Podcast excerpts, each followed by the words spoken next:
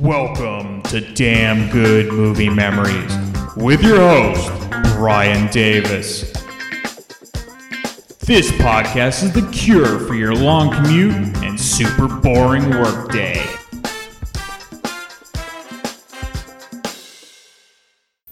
A United States Army field hospital somewhere near the front lines.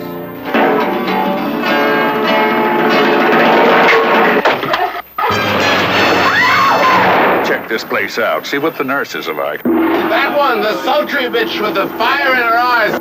Onward, Christian soldiers, marching as to war. Who are those men? Friends of yours, Murray? I think you will find these accommodating. They're quite dry. Don't you use olives? We do have to make certain concessions to the war. We're three miles from the front line. This is the story of two indispensable military surgeons. They had the Army over a barrel. But did they take advantage of it? Yes. MASH, a motion picture that raises some important moral questions. And then it drops them.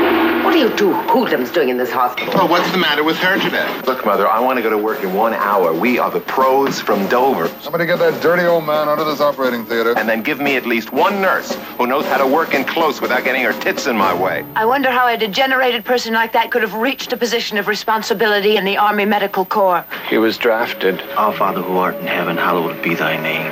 Thy kingdom come. His will be done. Oh, Frank. Oh, Frank, my lips are hot. Oh, kiss my hot lips. We have got to share this with the rest of us. Frank. Frank. Oh, What the hell is that? oh. Frank, Frank. Frank, Frank. Wait a, wait a second. What is What is Turn the light off. No, no, no, no, turn it off. Turn it off. Get your hands off. So, so I should uh, check with the military vicar's office. You see, I cannot give absolution to a man who is about to commit suicide. Do you have any particular method that you'd recommend? Black capsule. Black capsule. Suicide is painless. It brings on many changes. This isn't a hospital. It's an insane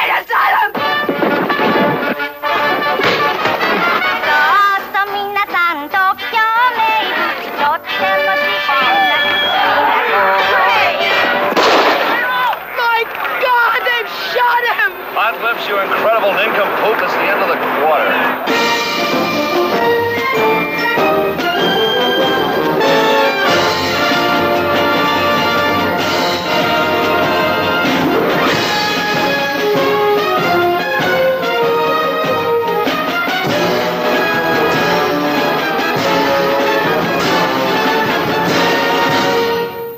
Hey there, it's Brian Davis, and for this week's episode, we're going to cover the movie MASH, not the TV show, the original film from 1970. The studio was 20th Century Fox, the release date was January 25th, 1970. The running time 116 minutes, and it was rated R.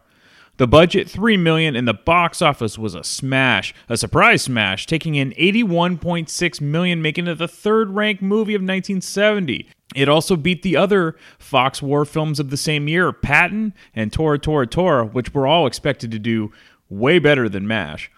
Rotten Tomatoes gives it 85% fresh from 54 reviews.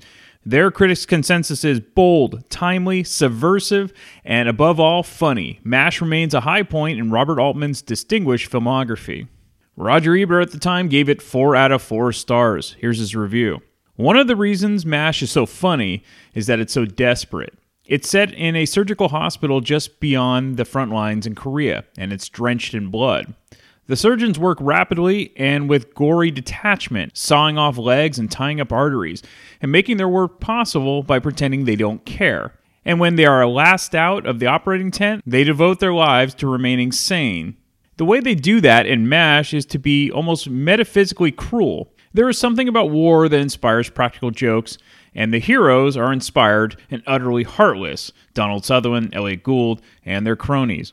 We laugh not because MASH is Sergeant Bilko for adults, but because it's so true to the unadmitted sadist in all of us. There is perhaps nothing so exquisite as achieving, as the country song has it, sweet mental revenge against someone we hate with particular dedication. And it is the flat out poker face hatred in MASH that makes it work. Most comedies want us to laugh at things that aren't really funny. In this one, we laugh precisely because they're not funny. We laugh that we may not cry. But none of this philosophy comes close to the insane logic of MASH, which is achieved through a peculiar marriage of cinematography, acting, directing, and writing. The movie depends upon timing and tone to be funny. I had an opportunity to read the original script, and I found it uninteresting. It would have been a failure if it had been directed like most comedies, but Ring Lardner Jr. wrote it, I suspect, for exactly the approach Robert Altman used in his directions. And so the angle of a glance or the timing of a pause is funnier than any number of conventional gag lines. The performances have a lot to do with the movie's success. Elliott Gould and Donald Sutherland are two genuinely funny actors. They don't have to make themselves ridiculous to get a laugh. They're funny because their humor comes so directly from their personalities. They underplay everything, and Sutherland and Gould trying to downstage each other could eventually lead to complete paralysis. Strangely enough, they're convincing as surgeons. During operations covered with blood and gore, they mutter their way through running commentaries that sound totally professional, sawing and hacking away at a parade of bodies. They should be driving us away, but they don't. We can take the unusually high gore level in MASH because it is originally part of the movie's logic. If the surgeons don't have to face the daily list of maimed and mutilated bodies, none of the rest of their lives would make any sense. I think perhaps that's what the movie is about. Gould and Sutherland and the members of their merry band of pranksters are offended because the Army's regulars don't feel deeply enough. The Hot Lips character, for example, is concerned with protocol, but not with war. And so the surgeons, dancing on the brink of crack ups, dedicate themselves to making her feel something. Her facade offends them. No one could be unaffected by the work of this hospital, but she is. And so, if they can crack her defenses and reduce her to their own level of dedicated cynicism, the number of suffering human beings in the camp will go up by one. And even if they fail, they can have a hell of a lot of fun trying. And of course, it's a distraction. That's the end of Ebert's review. Now, if you were to poll a random group of folks and ask them the first thing they think of when you mention of the title MASH, the overwhelming answer would be the TV series. However, in my household, growing up, because of my dad, I would often hear the phrase, well, yeah, the TV show is good, but you should really see the movie. And by the way, read the book as well. That's my dad. Well, I never ended up reading the novel, but I did, of course, watch the film, and I absolutely loved it. It is so polar opposite of the TV series, it's not even close. And frankly, I never did get into the TV show. I mean, I watched the reruns as a kid, but after seeing the film, the film was the only version of MASH that really mattered to me. All right, let's get into the making of the film. So, MASH is based on the 1968 novel, which was written by a former military surgeon named Richard Hornberger. He used the pen name Richard Hooker, and many of the main characters were based on real people that he knew. Now, the character of Hawkeye was based on Hornberger, who was drafted into the Army during the Korean War after graduating from Cornell Medical School. The book was rejected many times before finally being published in 1968, and was unique because of the insane stories the outrageous characters got themselves into throughout the horrors of the war. When film development started on MASH, 20th Century Fox picked a relatively unknown director named Robert Altman, who is best known for his 1957 documentary called The James Dean Story, and along with directing television shows. The studio went through many directors who just didn't get the dark humor of the film or the novel. Altman was one of the few that got the, what the story was all about. The production had everything going against it to be a successful film. The book and film was about the very little covered Korean War and was going to be released to theaters during the height of the Vietnam War. And Altman even admits the film is definitely anti war, and it's an indictment on what was going on in Vietnam at the time. He wanted the film to have all the Korean War references taken out, and not to mention a specific war, and therefore the audience would naturally assume it was about Vietnam. However, the studio made it mandatory to add Korean references in the beginning of the film, but for all intents and purposes, this film was about the Vietnam War. On top of that, MASH was going to be a comedy, and Altman really didn't like the novel nor the adapted screenplay, But he had been working on a project based on World War I flyers called The Chicken and the Hawk, which he felt he could incorporate into MASH. Fox would look at the dailies and couldn't believe what Altman was doing. They thought it was unreal because nothing like MASH had ever been covered before. Ironically, the studio was also filming Patton and Tora Tora Tora, as I mentioned before, at the same time as MASH. And really, talk about two movies about war that were are completely different than what MASH is. Eventually, Fox just focused on the epic of Patton, which won all sorts of awards, and then Altman was basically left alone by Fox. And as Altman put it, the film didn't get released, it escaped. The reason why MASH, and frankly all great films, work well is if it's an ensemble cast instead of just one or two superstars, it really makes an amazing film. MASH is definitely the epitome of an ensemble cast, and this was one of the first major films for most of the cast. Plus, Altman allowed the actors a lot of room to improvise, and magic came from that freedom. Donald Sutherland and Elliott Gould became very close while shooting the film. However, it didn't come without issues. Donald Sutherland said that Altman tried to get him fired from the picture because Sutherland wasn't the actor that Altman envisioned. Plus, Altman wanted his billing lower. On the other hand, Altman wanted to increase the billing of Elliott Gould. Originally, Gould was offered the part of Duke, which went to Tom Skerritt but he just couldn't get into the role since the Duke character was based in the Deep South. So he instead requested for the Trapper John McIntyre role that he felt more in tune with. Both Sutherland and Gould said years after making this film, they thought Altman was crazy, completely whacked out due to his way of working, which could be very difficult on the actors. Because the script was more of a guide than a precise way to deliver lines, this could make for a very haphazard way of filming. Both Sutherland and Gould wanted Altman fired from the film halfway through shooting, but in the end, they both realized that Altman's process was what was best for the film. Sutherland, prior to MASH, just happened to be in two other successful war films, The Dirty Dozen and Kelly's Heroes, and Gould was coming off the very popular film released the year prior called Bob and Carol and Ted and Alice. Now, Robert Altman was initially considered James Garner for the part of Hawkeye until Donald Sutherland lobbied hard for the role. Now, Garner was a Korean War veteran who had been wounded and treated in a military hospital during the war. Tom Skerritt was in the middle of writing a screenplay at the time and considered Altman like a mentor, and he had called him up for advice. And Altman took the call, but it was short, and he actually hung up on him. And the next thing Skerritt knew was that the lawyers were negotiating with him to have him be in the film. And this really was Skerritt's first film role, as the vast majority of his work was on television. Sally Kellerman actually auditioned for the Lieutenant Dish role, but once Altman saw her, he took her aside and said that she should be playing the biggest part in the film, which is the Hot Lips Houlihan role. And that she did. Like Skerritt, Kellerman's career up to this point was predominantly on television. Robert Duvall, also like Skerritt and Kellerman, worked mostly on television throughout the 60s, but did have a few key film roles he notched just prior to MASH. One was The Detective with Frank Sinatra, Bullitt with Steve McQueen, and the original True Grit with John Wayne.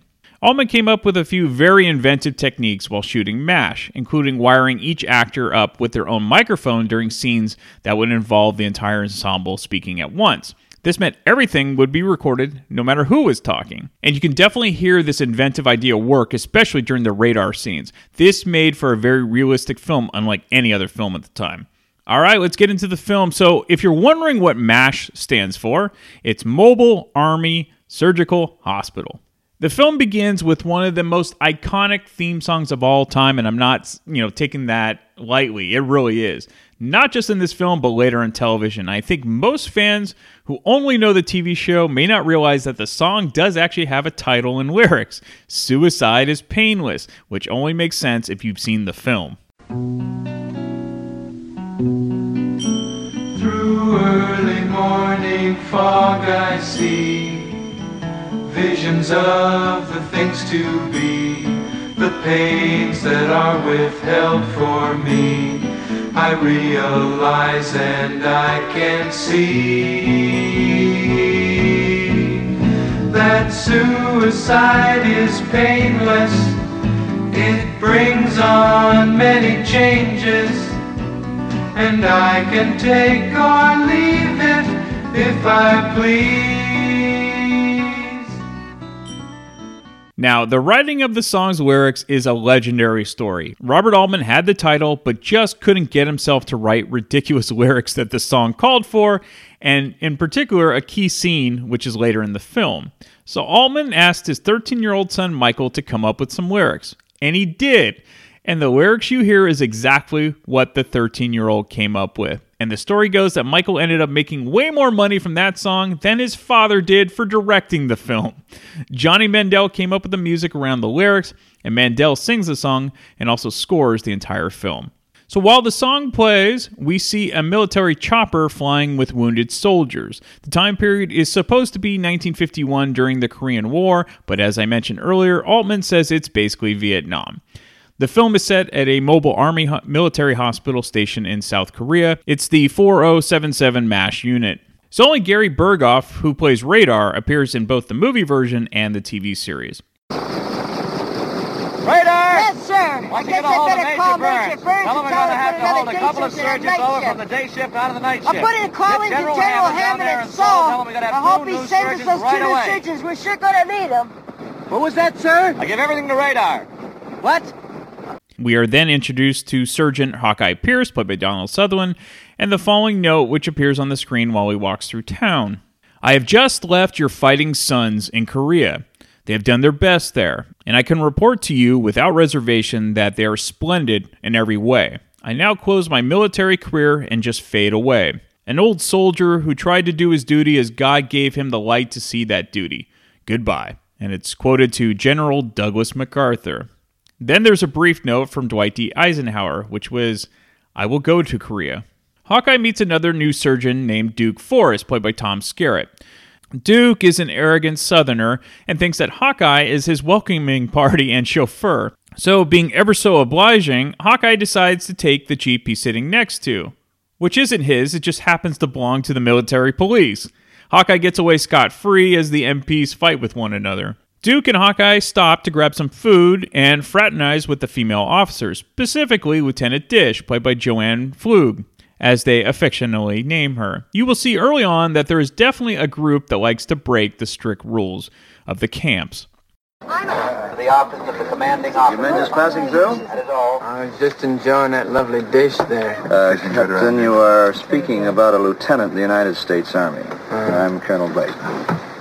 Oh, Colonel. Yeah, I'm uh, Duke Forrest, a new cutter. That's my driver over here. Captain Hawkeye Pierce.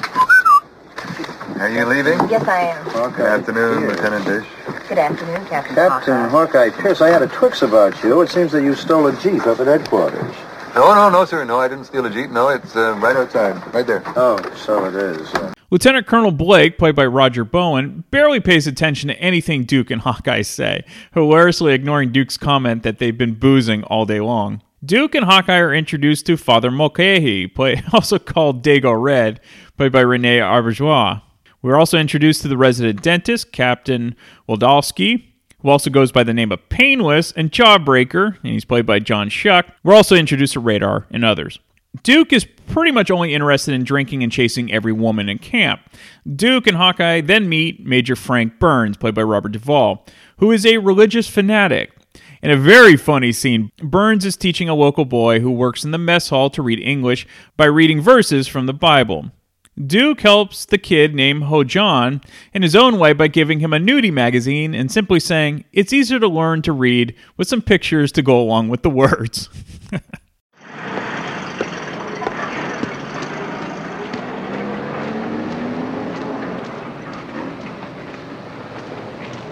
Corporal O'Reilly? You're not billeting these enlisted men in the officers area now, are you?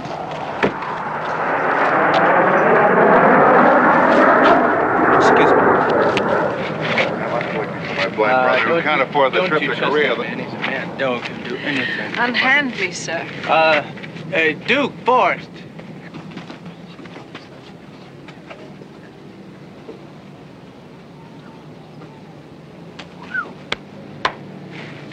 Yeah, Now that one's mine.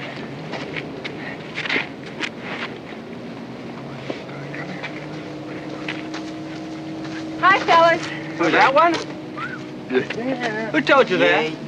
Though How do you know that? I walk through the valley of the shadow of death, I will fear no evil, for thou art with me. Thou, thou art. For Jesus thou, Christ. thou art That's with me.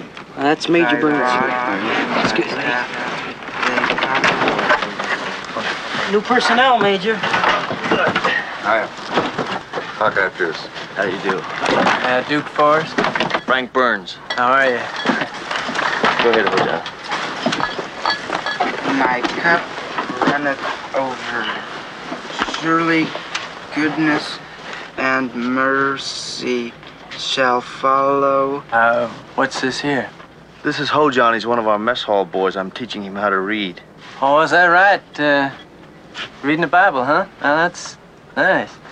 Listen, I tell you what, I got a book here. It's got a lot of pictures in it, and I think it's easier to learn how to read when you look at pictures. Little adventure pictures. May I leave now, Major? Sure, Hoja.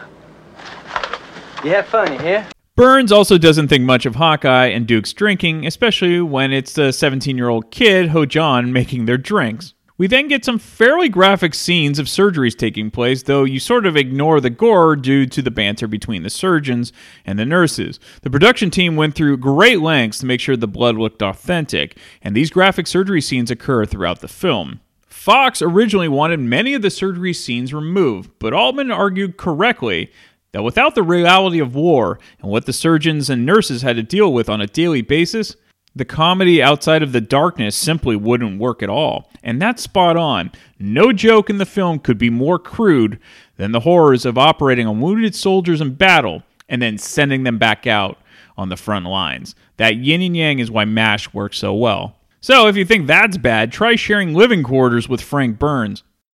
And dear God, protect our supreme commander on the field and our commander in chief in Washington, D.C. Frank, were you on this religious kick at home, or did you crack up over here? Uh, Frank, how long does this show go on? It gets longer all the time. Now I have your soul to pray for and Captain Pierce's. Onward, Christian soldiers, marching as to war, with the cross of Jesus going on before.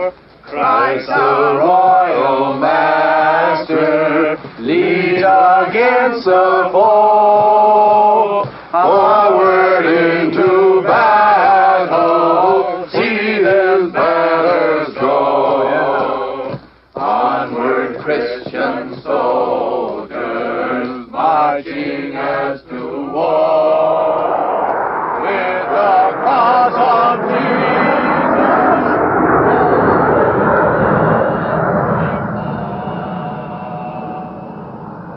Both Duke and Hawkeye want a new chest cutter for their surgeries, which finally arrives. Unfortunately, it's also at an inopportune time for Hawkeye. We also get to meet another new surgeon, a mysterious fellow named Trapper John McIntyre, played by Elliott Gould. That's him. I'm Hawkeye Pierce. Yeah, see? All I can get out of him is he's from Baston and he'd been in the army two months. Yeah, that's all.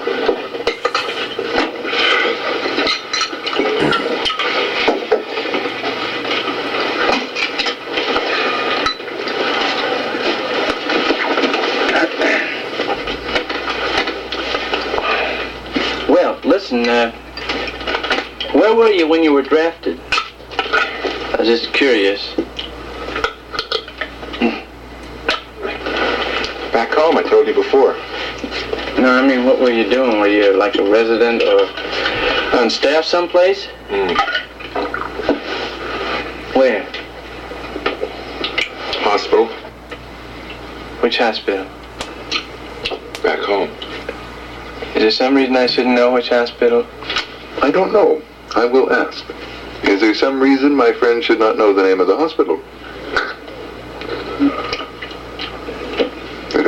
There doesn't appear to be any reason. I've seen you somewhere before. I don't know your name, stranger, but your face is familiar. You always have that mustache. Mm. Are you a beer drinker, sir? Would you like to share a martini with me? Martini, I, that would be, I'd love a martini. Oh, John, give the gentleman a martini. I think you will find these accommodating. They're quite dry. Don't you use olives?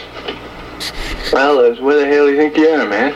We do have to make certain concessions to the war. We're three miles from the front line, and Yes, but a man can't really savor his martini without an olive, you know. Otherwise, you see, it just doesn't quite make it. In addition to being annoying to live with, Frank is also a major asshole, and he blames the death of a patient on a young private named Boone, who is actually Bud Cort in his film debut. You might know him from Harold and Maude. This is because he didn't bring an adrenaline shot quick enough, so Frank scolded him. This was not Boone's fault, as he's not a nurse, and the patient was likely dead before Burns even asked for the adrenaline. Trapper John, who saw the incident go down, later takes Burns aside and gives him a nice punch to his head. Nurse! Boone, get me a cc of adrenaline and a cardiac needle. I'm sorry. Uh, uh, uh, Just get it! Pinch a bit. Been taking liquids pretty good. Take long. That's it. Good. And then you can cut me about a four-inch piece of wire. And about an inch and a half of tape. That's pretty good. More tape. Hi, soldier. Who is it? No, it's Trapper. Trapper, don't worry. Just get some of this stuff off. You idiot, I said a cardiac needle. You want me to get a nurse? It's too late, Boone. You killed him.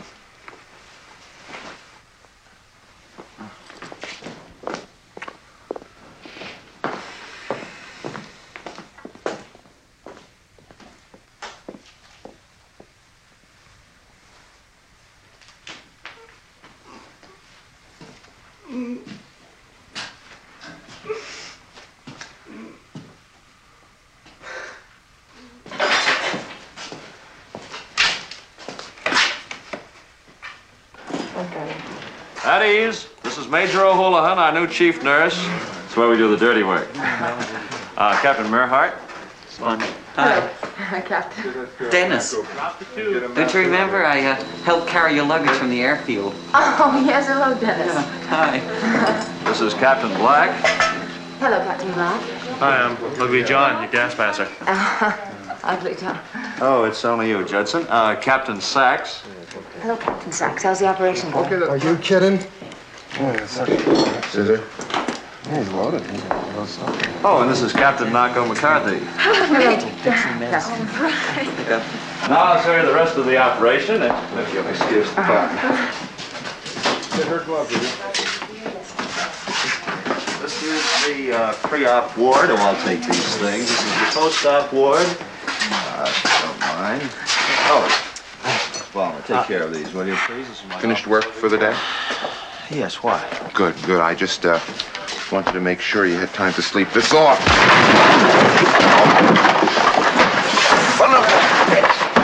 Trapper! Captain McIntyre, what the hell? Captain?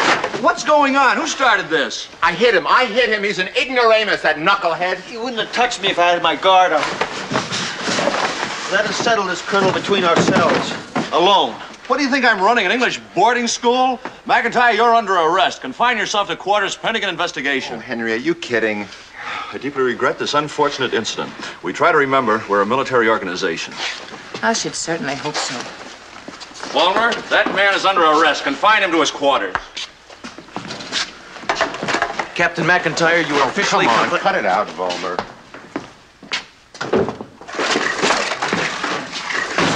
The next big thing for the 4077 is the arrival of Major Margaret Houlihan, played by Sally Kellerman, who will play a very prominent role for the rest of the film. She is very attractive and definitely stands out, and she will be the head nurse of the staff. Sadly, I couldn't find clips for some of the most hilarious parts of the film, which are the announcements played on the loudspeaker, which are often botched by the broadcaster or the fake notices he accidentally reads on air. Now, the interesting part about the loudspeaker announcements was that they were all recorded during the editing of the film because they weren't even part of the original film. Altman felt he needed better transition scenes, and the announcements fit perfectly and often are the highlight of the film. So while any surgeon is in a field of work that takes enormous talent and skill, Military surgeons are at a different level because they're often working under incredible duress and adversity. For example, all of the lights go out at one point and they must continue to perform the surgeries using flashlights. We come to discover that Major Houlihan is very much like Frank, a major tight ass.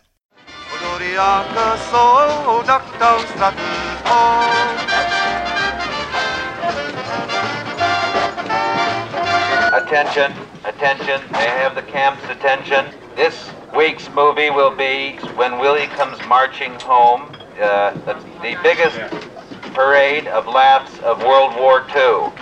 All the loves, laughs, and escapades of the Willies who came marching home. This film stars Dan Dailey, Corinne Calvet, and Colleen Townsend. Captain Pierce, may I join you? You've already joined me, gorgeous. You're a sight to sore eyes. Where do you come from? Well, I like to think of the army as my home. Oh, yeah? Yeah? Oh, John, you bring me some ketchup, will you? Captain, I've been observing the nurses on your shift. Yeah, I know. I saw you. Naturally, your own opinion is more informed than mine. And you would like to know what I think of the nurses on my team. I'll. I think they're fine. I think they're just great. I'm totally satisfied with them. Oh, oh no, that's the no. second time. Of course, what'd you expect? All right, just You hold can't on. They find some it guy in crank it all deep, day.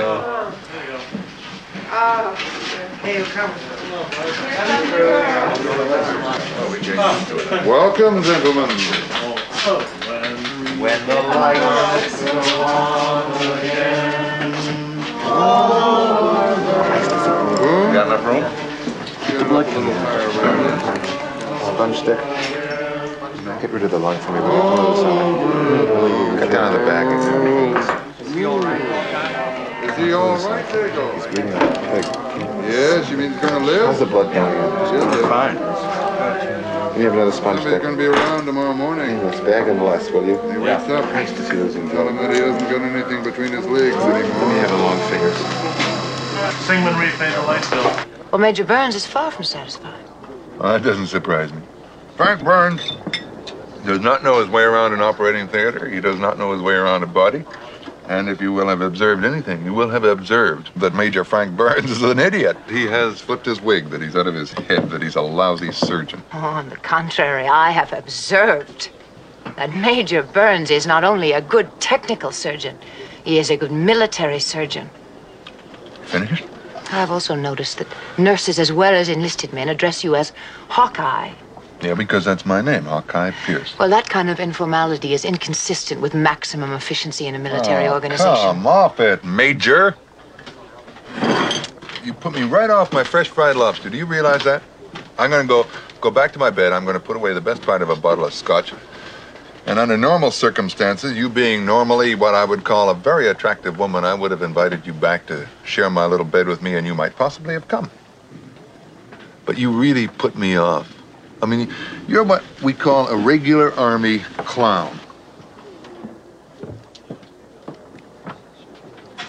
I wonder how a degenerated person like that could have reached a position of responsibility in the Army Medical Corps. He was drafted. Houlihan decides to write up the surgeons, except Frank, of course. The two end up having an affair since they're exactly like one another.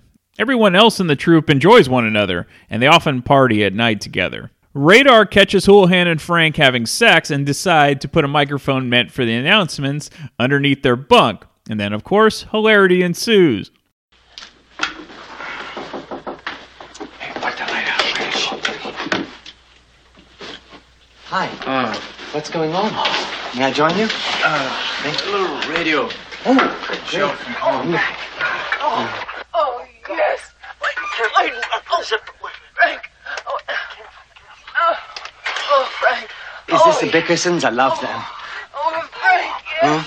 The, the battling Bickersons. I love. Oh, yeah. Oh, yes. Oh, Frank. Oh, yes. Oh, Frank. I, I don't. Oh, oh, Frank. Oh, oh, yes. Oh, give me one. one. Oh. Oh, No, I, uh, oh, I forgot. I, I no. I- oh, oh, oh, oh, my. You're shining that thing in my eyes. Oh, I'm sorry. Go ahead. Oh, he is such a sweet man. Oh, Frank. Oh, Frank, my lips are hot. Oh, kiss my hot lips. Oh, hot. Lips. Hot, hot lips? We have got to share this with the rest of the camp. Strangle me, yes. Switch it over. Hard. Okay. Oh, Frank. Oh, Frank, yes. Darling. Oh, Frank. Oh, Frank, strangle me. Hard. Frank. Oh. What the hell is that? Oh. Oh, yes. Oh. Oh, yes. Dr. Frank Burns is doing a bit of oh, dilatation and oh, curettage. Oh, That, that's, uh, Well, that, that's, uh, well, it sounds like the uh, major, the new major, is having a dream. Isn't She's it? plugged in. Oh, amazing. Oh, Frank, Frank. Frank, Frank. Wait a, s- wait a second. What is it? What is it? Turn the light, turn the light off. No, that's no, that's all. Shut up! Get quiet. Get your, get your clothes on. Get your, get your pants. Don't on me! Don't, don't shut up! Frank, wait. and the legend of Hot Lips begins. I love the line, Is this the Bickersons? I love them for Father Dago Red. the most uplifting program I've ever heard. We should send accommodations to the Armed Forces Radio Network. That's great comments at the day after. And it's only going to get worse for Houlihan. I, I- well, Hot Lips. Well, hi, Hot Lips. Oh, oh my goodness, over my. I'm so sorry to touch your butt. I'm... Oh, what's the matter with her today? No, I don't know. I think I think it's one of those ladies things. It's not like her to act like this. No, I mean she usually doesn't. Oh, she's made such a. She's a bitch. Look at my new flannel. I think she's gonna have a nervous break. She can't even get out of the door. Look, she... the boys asked me to uh, ask you, Frank, what Hot Lips was like in the sack. You know, was she? your own business. No, Frank. I did, you know, is she better than self-abuse? That was really the sort of business. What's that all about? Uh, you gonna get some pointers or something? No, but Hawkeye's gonna sign him up to make a personal appearance during all the camps in Korea. Oh, is that a fact? Wonder what they're saying. Can you make it out? Does that uh, does that big ass of hairs move around a lot, Frank, or does it sort of lie there flaccid? What would you say about that? Um, Hawkeye's questioning the major on a point of anatomy. Very professional, exchanging ideas. Would you say that she was uh, a moaner, Frank? What is Burns saying? Uh, Major Burns isn't saying much of anything, sir. I think he's formulating the answer. Seriously, Frank. I mean, does she go, mm-hmm, or does she just sort of lie there quiet and not do anything at all? Just sort of Keep your mean, filthy mouth to yourself. Or does she go? Get him off me! That guy's Get him off me! What's going on, Frank? That lesson one? Frank Burns is gone nuts! Come on! Oh, hey! I'm wearing glasses for God's sake! Watch out for your goodies, Hawkeye. That man is a sex maniac. I don't think Hot Lips satisfied him. Frank, we love you. Don't let him kiss you, Hawkeye. Oh!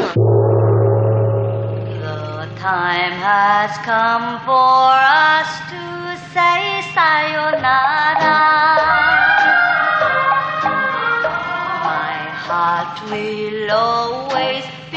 Be for eternity. I knew sometime we'd have to say sayonara. Promise that. Uh, Colonel, fair is fair. If I nail Hot Lips and punch Hawkeye, can I go home? I remember our romance until the day that I die. I'll see your face in the moon and stars in the sky. and it's sayonara for Frank Burns, who is taken away in a straitjacket. Now, you might think the doctors didn't take things seriously, but they were dealing with life and death just like the soldiers in battle. They knew that their services were needed, and that's why they could get away with the nutty behavior outside of the surgical room. None of them cared about getting written up or even demoted because every single one of them was needed. So things are looking up now that Frank is gone. But unfortunately for the resident dentist, Waldowski, who goes by the nickname of Painless, The term up wasn't in the cards for him when he took out a woman the night before. And because he couldn't perform in bed, he now believes he's gay and wants to kill himself. He matter of factly announces this to the troop. He then asks them for advice about how to commit suicide, which goes as well as you would think with this group of nuts. Therefore, the guys get a bright idea to throw a suicide funeral for Dr. Painless. And now you know what a brilliant title of the MASH theme song actually means Suicide is Painless. All right, where you at? There you go. Now then, you all come here to say your final farewell to old Walt here. Farewell, Walt. Dear old Walt. You know, I got an idea that maybe it's not such a final farewell after all. I think maybe old Walt's going on in into the unknown to do a little recon work for us all. Huh? I just, I just, I just, I just want to say one thing. Uh, nobody ordered Walt to go on this mission. He volunteered for certain death. That's true. That's what we award our highest medals That's for. beautiful. That's what being a soldier is all about. Oh, yes. Here, Oh, here. yes. Here, here, yes. Gentlemen, I think there's only one person who has anything to add to that, and that's Dago Red. Oh, Padre. Yeah, cheers Padre.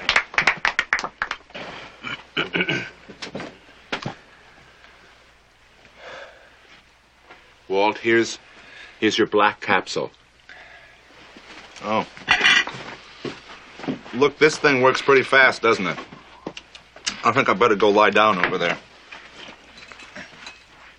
Oh, well, I'll help you. Through early morning fog, I see visions of the things to be, the pains that are withheld for me. I realize and I can see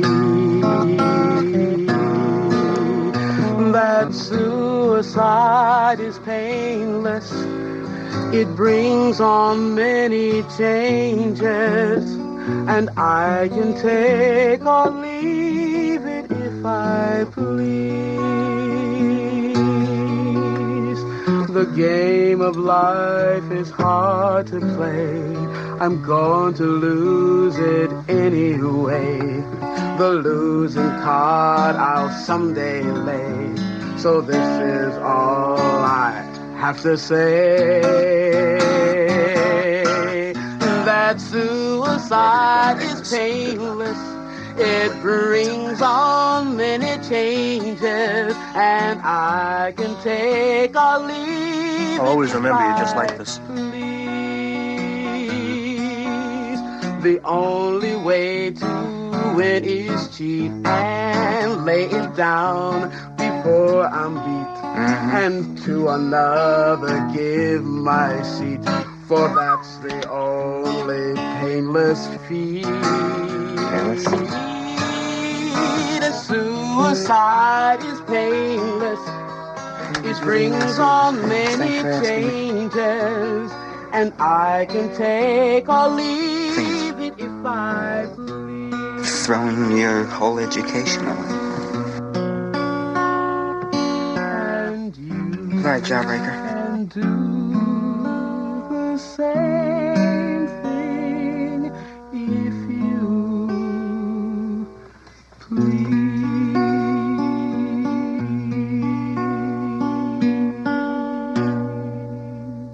I just love how morbid and hilarious the whole scene is. Painless lays in a coffin as everyone pays her respects. Of course, the whole scene was meant to show Painless why he shouldn't die.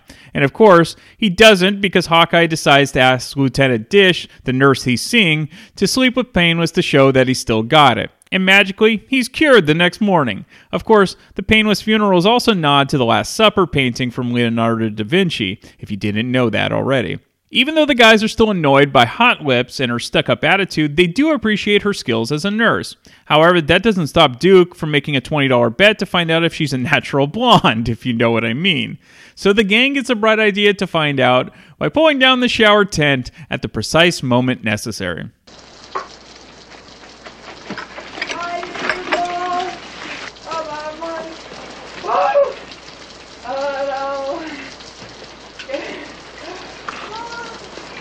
Fight, fight, fight for the sun!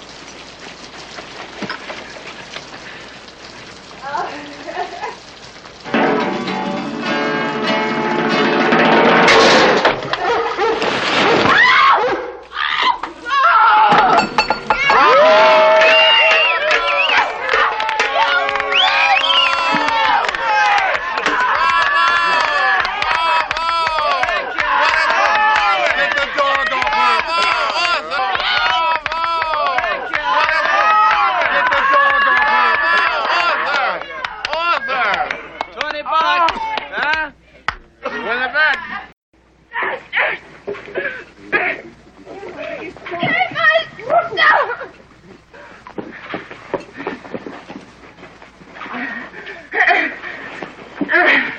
Uh, Major, what went on over Where's there? Colonel Blake? Wait a second. You can't go and see Colonel You Blake. shut up, you twerp!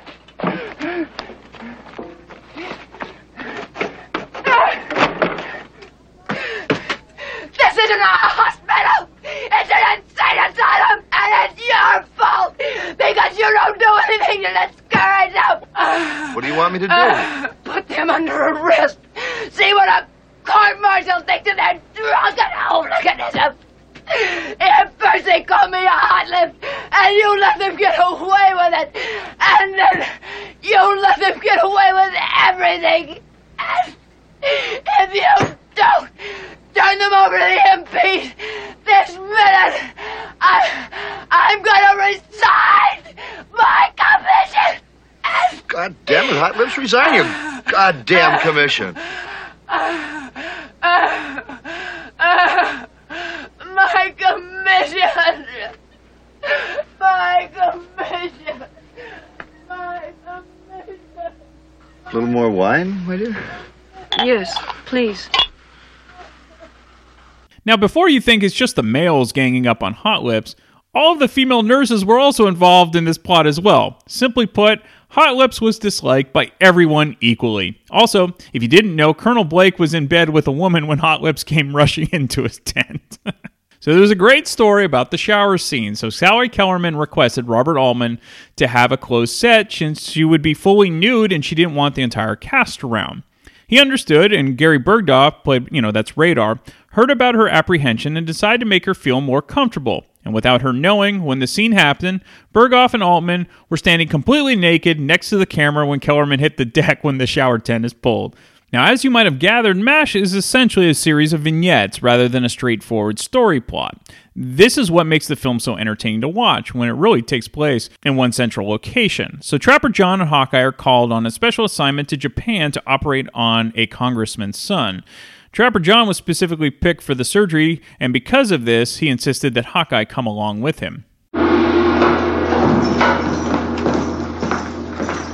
Excuse me, soldier. I wonder if you could tell me where the congressman's son is. It's in Ward 6. Darling, would you register for us? Just a moment. Ward six. You can't go in there. No, look at Who that, are you? Who am I? I am the pro from Dover, Well, I and don't this is believe my you. favorite You can't caddy. go until I call Captain Peterson. No, look, wait, a call sec- Captain wait a Peterson. second. No, Wait, wait if a- this soldier wants to enforce her own orders, I'm going to take You her on single-handedly. Wait a Come on, minute. soldier. Audie Murphy, not don't single- do this. You up, Willis? You up? Got- He's one too purple heart, though. I'm going to I'm gonna ravage stay your body, from lady. me. You're I'll a call the police. lady. You can't come in here. You seen can't. such a Who are you? lady. I'm I'm, gonna with call breath. Captain It's coming. Peterson. Oh, Stay away and I'm going me. to swallow it and chew it. Oh! Captain Peterson, please. Captain Peterson. Be up in a minute. What are you two hoodlums doing in this hospital? Ma'am, we are surgeons and we are here to operate. We're just waiting for a starting time. Well, you all. can't even go near a patient until Colonel Merrill says it's okay, and he's still out to lunch. Look, Mother, I want to go to work in one hour. We are the pros from Dover, and we figure to crack this kid's chest and get out to the golf course before it gets dark. So you go find the gas passer and you have him pre-medicate this patient. Then bring me the latest pictures on him. The ones we saw must be 48 hours old by now. Then call the kitchen and have them rustle us up some lunch. Ham and eggs will be all right. Steak would be even better. And then give me at least one nurse who knows how to work in close without getting her tits in my way. Oh, oh you fool! How do you want your steak cooked? Pal?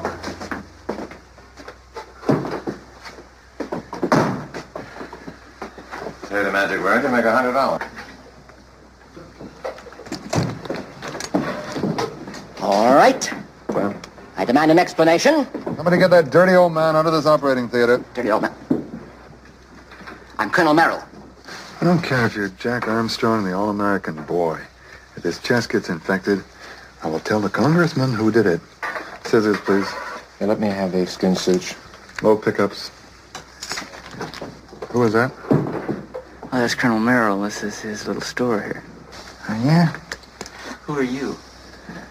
I'm Dr. Jekyll, actually. This is my friend, Mr. Hyde. After the successful surgery of the congressman's son, the anesthesiologist takes the guys out for a nice dinner and are told of a local infant who needs an emergency surgery. Unfortunately, the asshole commander of the hospital won't allow the hospital to be used for the locals. So Trapper John and Hawkeye ignore these orders and perform the surgery anyway by knocking the hospital commander out with gas and then taking pictures of him with Japanese prostitutes. Problem solved. All right, there's about 30 minutes left, and I don't want to spoil everything if you haven't seen the film. MASH is one of the best dark comedies ever made, and while it doesn't get as much notoriety today compared to the hit TV show, it definitely deserves high praise that it gets from film buffs. And really, the TV show has nothing to do with the original novel or the film. People love the TV show because it's sanitized, and it's the reason why Altman hated the TV show. I would also be remiss if I didn't mention one of the best scenes in the film, which says a lot for the, a film full of great scenes, and that involves the football game between the 4077 and the 325 units. The 4077 gets a ringer who used to play pro ball named Dr. Alvin Harmon Jones, nicknamed Spear Chucker. Yeah, that, that one fly today. Uh, who was played by an ex NFL player for the Kansas City Chiefs who went by Fred the Hammer Williamson. So that nickname Spear Chucker comes from the fact that he threw the javelin in high school.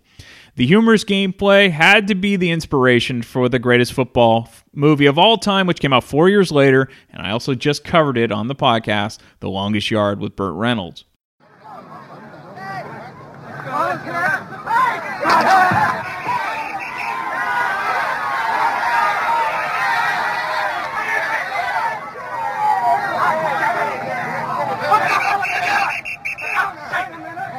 What's the matter here? What you take? Taking him out.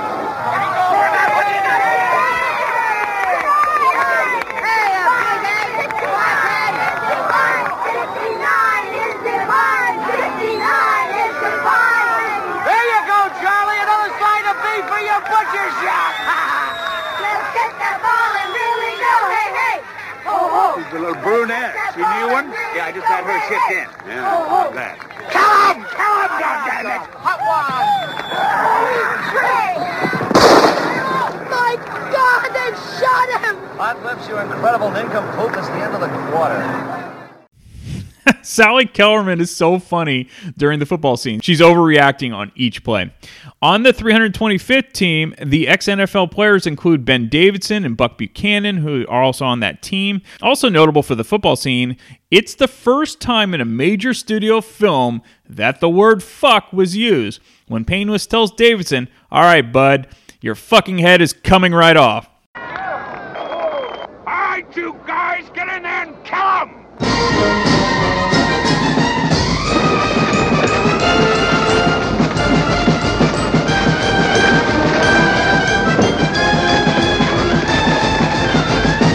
Your fucking head is coming right off. There are so many great little details and lines in this film, it definitely bears repeat viewing, and you will appreciate it more and more after each viewing.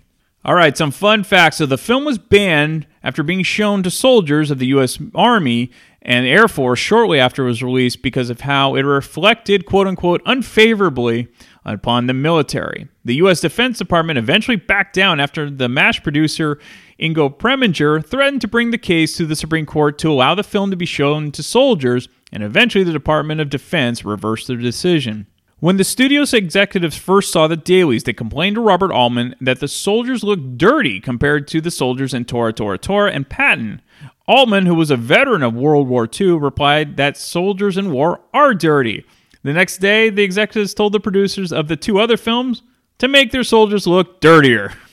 now, the story goes that when Robert Altman was editing the movie with editor Danford B. Greene, They had nude pinups on the wall of the editing room. The head of post production came by and tried to stop Robert Altman from using the edit machine, and he wasn't a designated editor, and Altman threw him out of the editing room. Next day, a memo came down from 20th Century Fox basically stating a new policy that there was to be no pinups on the wall of the editing rooms. And Altman took the memo to the sound recording studio and added it as one of the loudspeaker announcements in the film. Elliott Gould and Donald Sutherland kept calling each other Shirley on set. Gould did it in one shot, cracking Sutherland up, and Robert Altman decided to keep it in the film. Shirley was a reference to Donald Sutherland's then second wife, Shirley Douglas. If you didn't know, Sylvester Stallone appears as an extra in about 10 minutes into the film. He's a soldier having lunch. Burt Reynolds and James Caan both turned down the role of Trapper John. Ring Lardner Jr. won an Oscar for Best Screenplay, which was a bittersweet moment for a few reasons for him. One, he had been jailed and blacklisted during the McCarthy Red Scare era, when many writers, directors, and actors were falsely accused of being communists. Lardner refused to testify, and he was blacklisted for almost 15 years before he was given writing credit for The Cincinnati Kid in 1965. The other bittersweet part of the award was that a lot of the dialogue was improvised, and much of what Lardner wrote in the script was not even used. However, the structure of the script and the plot was all Lardner, and this strong plot structure was the impetus behind the film. The film was nominated for five Oscars, but it only won for Best Screenplay. It lost Best Picture and Director, ironically, to Patton. Sally Kellerman was nominated for Best Supporting Actress, but she lost to Helen Hayes for Airport. And you can hear Kellerman being interviewed on The Dick Cavett Show in 1970. If I say tall blonde in the Army, you immediately think of Christine Jorgensen, probably. You'd be wrong. Uh, my next guest is one of the most talked about actresses uh, in one of the most talked about films of this very talked about year. Isn't that a precious little thing to say? No, uh, it's, she is uh, none other than uh, Lieutenant Hot Lips herself. A remarkable performance and a, a wonderful actress. I've never met her, but I still say she's a wonderful actress. Would you welcome Sally Kellerman?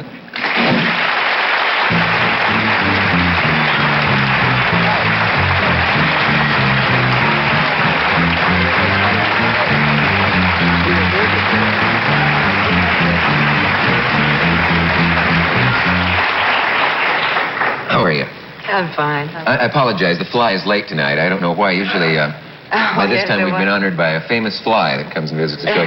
Do people yell, Harry Hot Lips, all the time? Yeah, are in you a little sick of that now? Yeah, I just made a movie in Texas with this Bob Altman, the same director. Oh, yeah. And, uh, I, you know, in all the restaurants. Hot lips. You know, I didn't want you to think we forgot you in Texas. You know. I don't know that they know my na- actual name, but uh, it's I wonder how long you'll be stuck with that. Well, see, that Bob Altman, like I referred to, the director of MASH, uh, saved me from that. You know, he gave me that, and then he saved me from it because I did another film with him playing a much different kind of role, you know, so uh, I love it now, you know. I mean, I had so much fun doing it that, that I thought I was going to have to wear red lips and, uh, you know, be a freak or something for the rest of my life, but uh, I don't have to be now, you know. I just can enjoy, reap the benefits. How tall are you, anyway? I'm five ten and a half. Wow. And you don't have a slump. Most tall girls have developed a slump of some. Is being tall a hobby of yours? Are you really, really tall? No, I have nervous cheeks at this minute. but I don't have a slump. What are nervous cheeks? Well, it's just a little, uh, uh, Nervous cheeks? well, just my cheeks. I feel, I feel just Is that a the little name of the- smiley. I like to get serious for a minute. Is that the name of the new character you play from Hot Lips to Nervous Cheeks? Nervous cheeks. Hi, gang. Do you get a thing when you're chanting Well, around it's- here? I noticed this evening at this moment, yeah. Yeah. that I have nervous cheeks. Massaging of the cheeks is good when Is you that good? have that. Yeah, Uh, it's a thing that um, people get. If anyone's listening on radio, they must wonder what in the world is going on. But um, you do find that. I, I found Do in this you? business, Smiling? there's a smiling hazard that you get into where these muscles sort of That's right, you yeah. get sick of them of yourself with a sort of cheesy grin. you Cheesy, know? right? Because I had so many things I wanted to say to you, like I was glad to actually be here tonight. As opposed to the last time, What was the man who just sang his name? Turley Richards. Turley? Oh, I loved him. I really did. I wish that he'd been playing when I came out. I could have just. would have calmed your cheeks. my teeth could have been fantastic. My, my body would have been moving.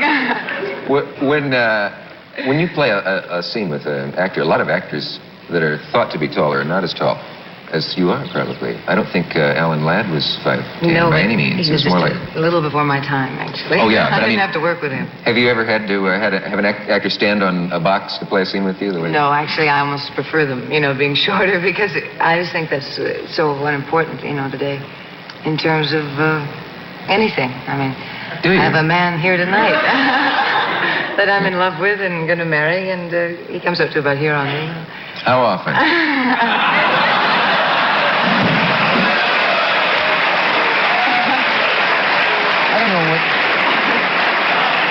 Was the bleeper on for that? I don't know what that means. I don't know what that means. I have no idea what that means. It's just Coming from up to you. years of listening to Groucho Marx. If someone I don't said, either. Someone said he comes up to my hear me, he would probably say how often and get a big laugh, as I did. yeah. Well, you've been fantastic tonight. I mean, I really enjoyed Well, it's the fly not being here. I can work better without a fly. Right. Say, now, this mysterious woman uh, uh, out of your past, Donna Conley. Oh, yeah. I wonder if we ought to get into this. Well, we could trip lightly over it. I really, I guess because somebody finally listened to me about it, I lost, I lost interest. I mean, not really. I mean. Now you know, have us very confused. Well, Donna Conley, when I was in grammar school in Northridge, uh, grammar school wrote me plays. Northridge what? In Northridge, grammar school. You know, in out in the In valley, in California. in California, Oh, oh, yeah. yeah. So I keep thinking, I never know which coast I'm on or where I am. We don't require the people to know where they are when here. but I know where I am tonight It's here. okay. Okay. So, uh, anyway, I was always very grateful to her. I mean, for years I thought, how could she have been so sensitive to give me the lead in these plays? She, Auntie Comes to Easter and some Halloween play when I was in about the third grade or something. Wait, you skipped a step now. When you were Oh, in yeah. third grade, a little girl named Donna, Donna Conley wrote, Wrote plays, plays. for me. She was like my best friend, you know, and she wrote plays for me. And uh, I acted them. I acted in them. I was Auntie Comes for Easter, and I was a pumpkin. But the, I don't even know how it came up. I mean, right tonight, you know, particular. But uh, anyway, I was always very grateful to her because she let me do the lead in them. And for years, I thought, oh, gee, what a sweet, you know, person to let me This star is in in these third plays. grade. Yeah. And this this was the beginning of your career, in a Yeah, sense. Hadn't it was. Yeah, it was. And then it occurred to me years later that she probably didn't want to do the lead in the play. You know, it never occurred to me because I always did. But I always wondered what she was doing or where she was. I can't. And to this day, you have Donna. never, you don't know if Donna Connolly is watching or not? No, I don't. Or, or have never seen her again? No, not since grammar school. And it just was a joke, I guess I was saying, to you know, just actually it's not a joke. I was telling the story. I wonder if she'd remember. I mean, what was the name of the, one of the plays? Auntie comes to Easter. Auntie comes to Easter. Wait a minute, a lot of Donna Connollys may write in now. Oh, and yeah. Claim to be the Donna Connolly. So Well, give the initials of another thin, title. DC. Oh, I don't know. The other one was a pumpkin, some Halloween thing. Yeah. Northridge Grammar School. Ah. That's the best. Hello, Donna, and thanks a lot. anyway. Yeah, that's great. Yeah. That's as good a Donna Connolly story as I've ever heard. right. yes. Hey, Well, ask me anything, Dick. I will ask. I will ask anything. Oh, I see a cheek tightening. no. no, go ahead. You said the movie MASH did. Oh, you're cringing. The movie MASH did more for me than did- any man. And I, I wondered man. about well, that. I'm so glad you brought that up. I'm not kidding. I had a. Did I did I quote it wrong? Or? Oh no, did more for me than any man. I said kiddingly to your woman today that uh, she asked me if I got tired of an- answering. You know, since Mash is such a hit, the same kind of question. So I said, well. You do get a little humiliated at quotes that move from the New York Times to Time Magazine to who knows where. And change in MASH did more for me than any man. No, I had a fantastic time doing MASH, and I really loved it. But I, I have a man that does more for me than any MASH or something. Oh. I really do. so it's the other way around. Yeah. no, I really, you know, I mean, I keep wanting to be serious, but I can't.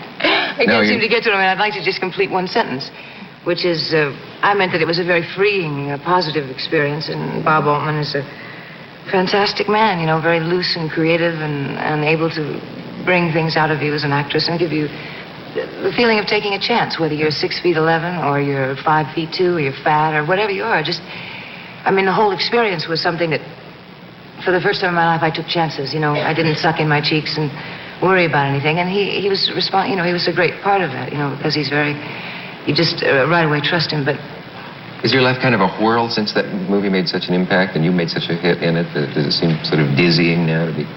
Well, I have a, for the first time in my life, I have a personal life too. You know, I'm about to get married, and I'm very happy in that. And I think what it did, it's been exciting. I've been to Europe. We won the Cannes Film Festival. You know, MASH did, and and uh, and being offered lots of movies. And I just finished starring in my first one with Bob. You know, with the same director. And uh, that's been great. But what working in MASH and working with Bob Altman and maybe five days a week in the analyst, or, you know, and Rick Edelstein, who's my man who's here tonight and is a director and everything, you know, the combination has has been so fantastic because all of a sudden uh, being a human a person and living seems like uh, the only thing, and particularly with smog and wars and everything that, that like I think I feel at least my responsibility is to to be in touch with myself, to enjoy myself, to to have real real experiences. And always in television days, it was severe and worrying about what you look like and tight and and neurotic and those old cliches about unless you suffer, you know, it doesn't mean anything. The whole renaissance in films is all about let's, you know, I like you and let's get together. I mean, you know, hopefully a creative decision. I was just kidding, Rick. Oh, you're using that We're getting illustrate together later, after. We'll figure out what coast we're on. Wait in a moment. All we have a station break, so we'll be right back. Okay. All right, we have two special guests. We bring back my other brother, Brian, who returns to talk about MASH. We also talk to Eric Sinzak, who always brings a lot of great insight into the films he talks about. So we have a lot of fun talking to those guys. And then I'll be back next week to talk about yet another random movie from my DVD collection. Okay, we're back with my other brother, Brian. Brian Provenzal, welcome back. Thank you. Hello.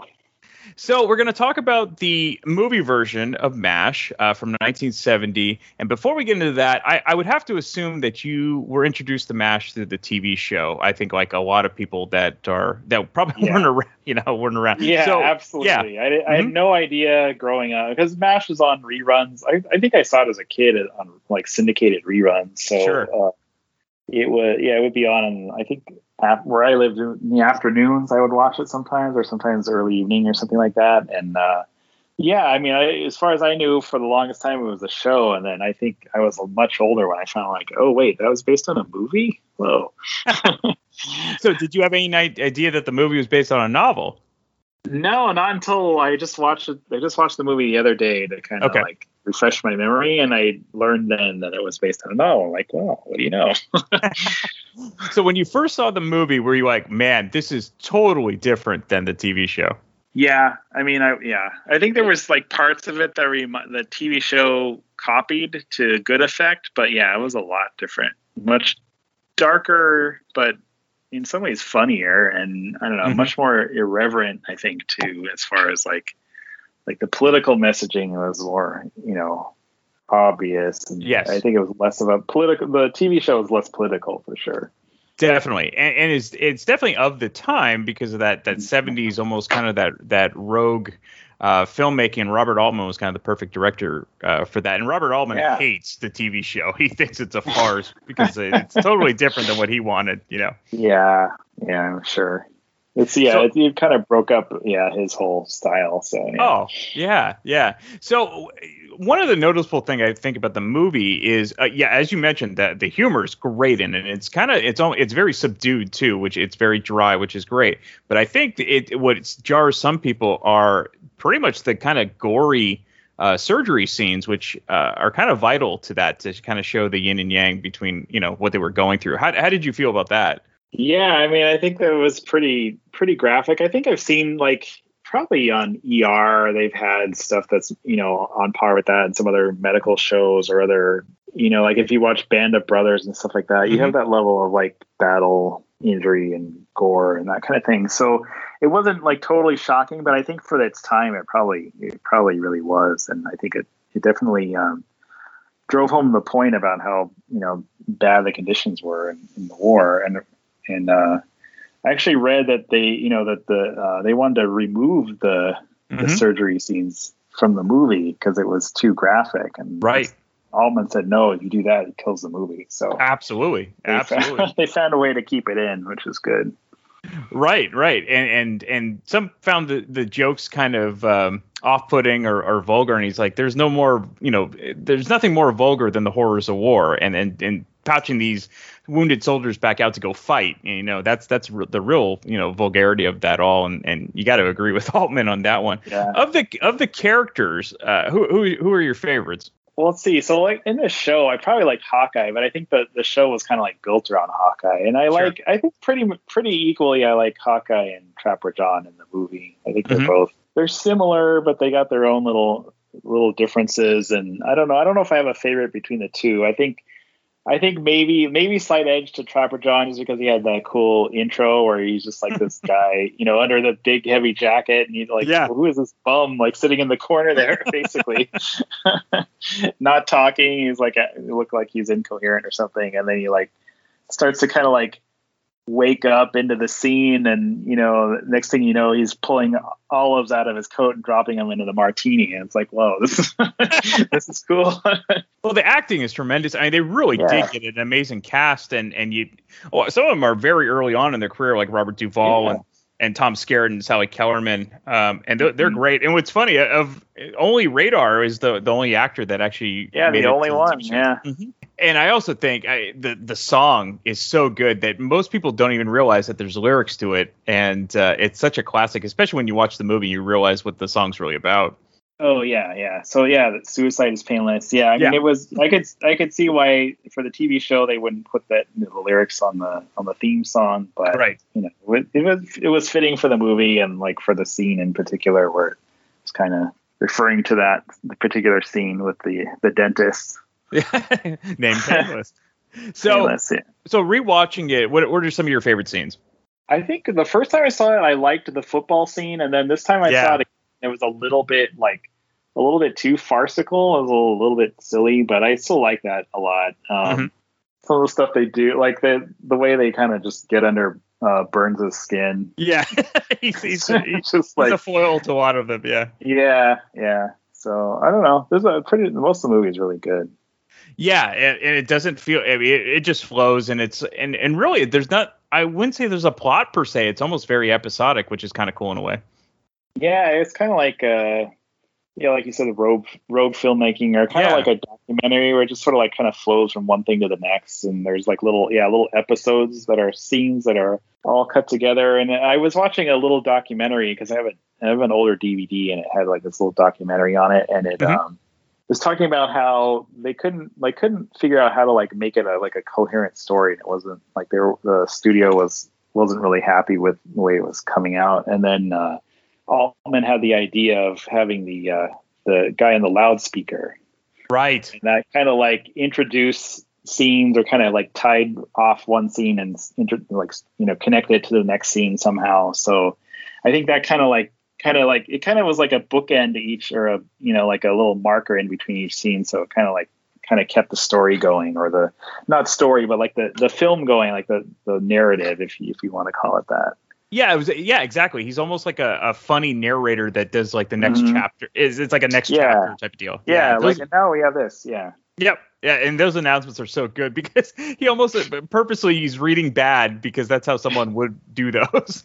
right. and I have to think that the the football scene had to be an inspiration for The Longest Yard, which came out like four years later. Yeah, I think yeah, it seems like the longest yard was trying to copy like taking that idea and like I don't know if the longest yard was based on anything itself. Like was that a novel? I'm I'm not sure, but it seems like they could very easily have even if even if it was based on some other source material, I could see like the way that they filmed the longest yard and some of the stuff that happened, you know, in that movie and they could have taken from inspiration from MASH. Yeah, I would have to think because Fred Williamson being in on, on the um, you know the the medical officer's team, uh, and he was an actual football player. He played for the Chiefs. I would have to think that was probably a key takeaway from the longest yard to get you know actual NFL players to Actually, be yeah, because they had yeah they had a bunch in that. Yeah, so yeah, I think was was uh, Williamson the only actual player? Was there was that a really big guy on the opposing team who was? like Oh yeah, and Ben Davidson who played yeah Oh, Ben Davidson played right. for the Raiders. Okay, Yep. okay, that's right. I'm like he looks really familiar, but I didn't see. I couldn't. I didn't catch his name. So yeah, all right. Was, I, I believe he's in those Miller Lite commercials with um, Madden and and Uecker. Oh, that's it's great. Let's yeah. Okay, there you go. Now I'm connecting it all again. All right. Yeah. Cool. and, and I don't know if you noticed, but there was a, a, a cameo uncredited from Sylvester Stallone, who I guess plays a soldier in uh, and kind of like one of the the eatery uh, area or something like that. Oh no, I missed that. Darn it. now I'm gonna watch it again. yeah, the little Easter eggs. So w- take it to, uh, take away from it. What would you kind of compare this to? And I know at the time, like there were a lot of war movies out, like that were coming out at the same time. One being Patton, I think there was there was another one, and and this one was kind of uh, Fox didn't really think it would do that well, and it, as it turned out, it ended up being the most popular of them all financially. So, uh, what would you Yeah. compare it to? So, and I think yeah, Yeah, so a couple other Fox movies I think from the same year or very close were like Tora Tora Tora and Patton. Right. Um, yep. Tora Tora Tora was I saw it once a while ago. I think I was in high school and watched it or something. Um, interesting movie because it gives you like the, the Japanese perspective of, of the, the Pearl Harbor bombing.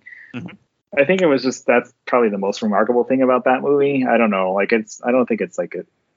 It wasn't as good as Mash, and then Patton I think won Best Picture or George C. Scott won Best Actor. best actor. Yeah. hmm And then uh, I saw that in high school because we watched that during World War II. But like, I think I don't remember if we watched the entire thing because it's really long. It was like It's really three- long. Yeah.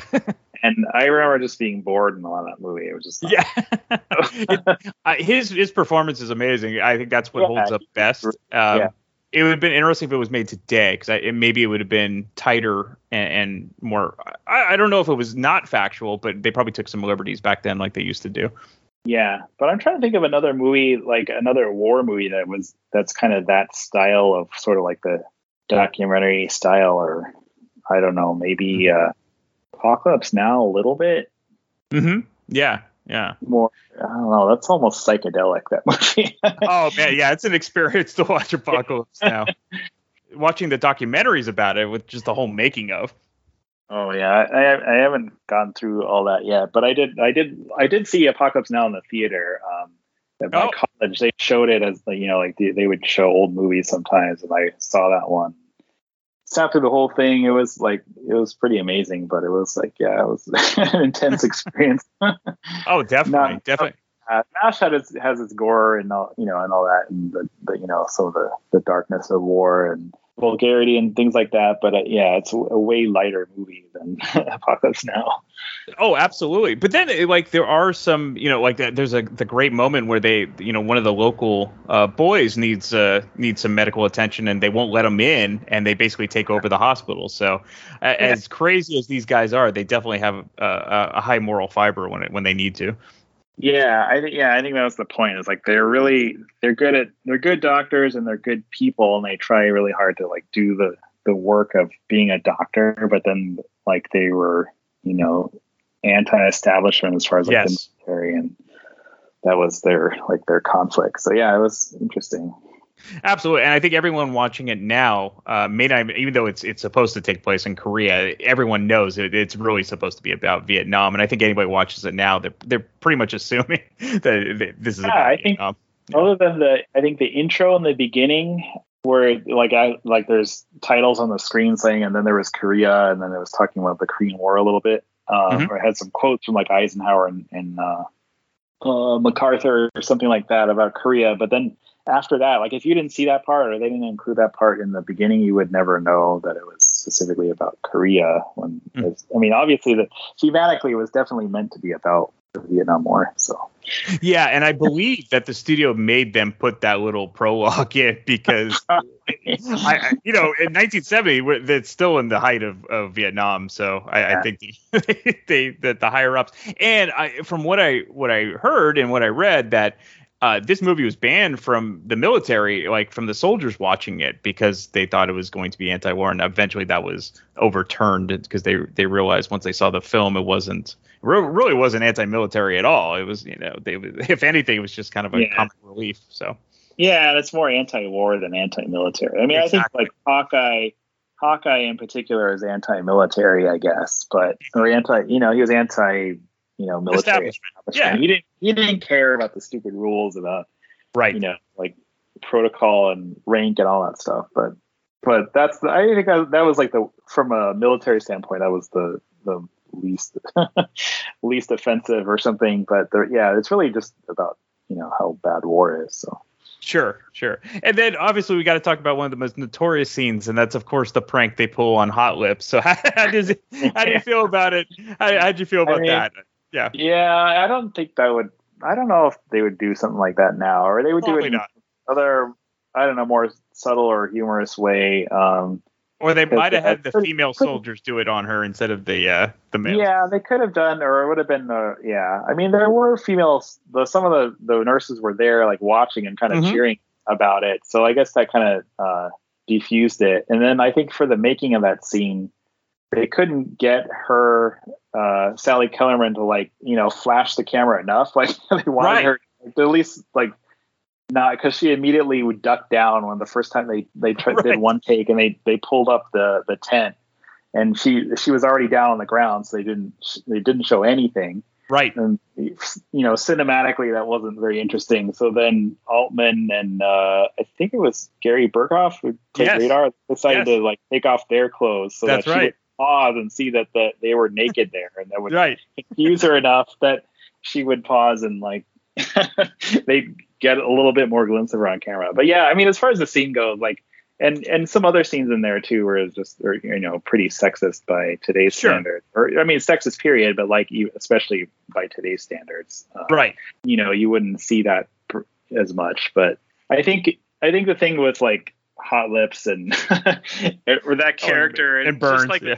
with Major Burns is I think it's just about them being like military stick in the muds and Exactly. trying to undermine them in that way. But the you know there's also the the sexism going on with with her. So yeah, I don't know. I mean, it was it's kind of funny, but it's you know not in a it's a sort of a guilty way. Like you know probably you know it's not really appropriate.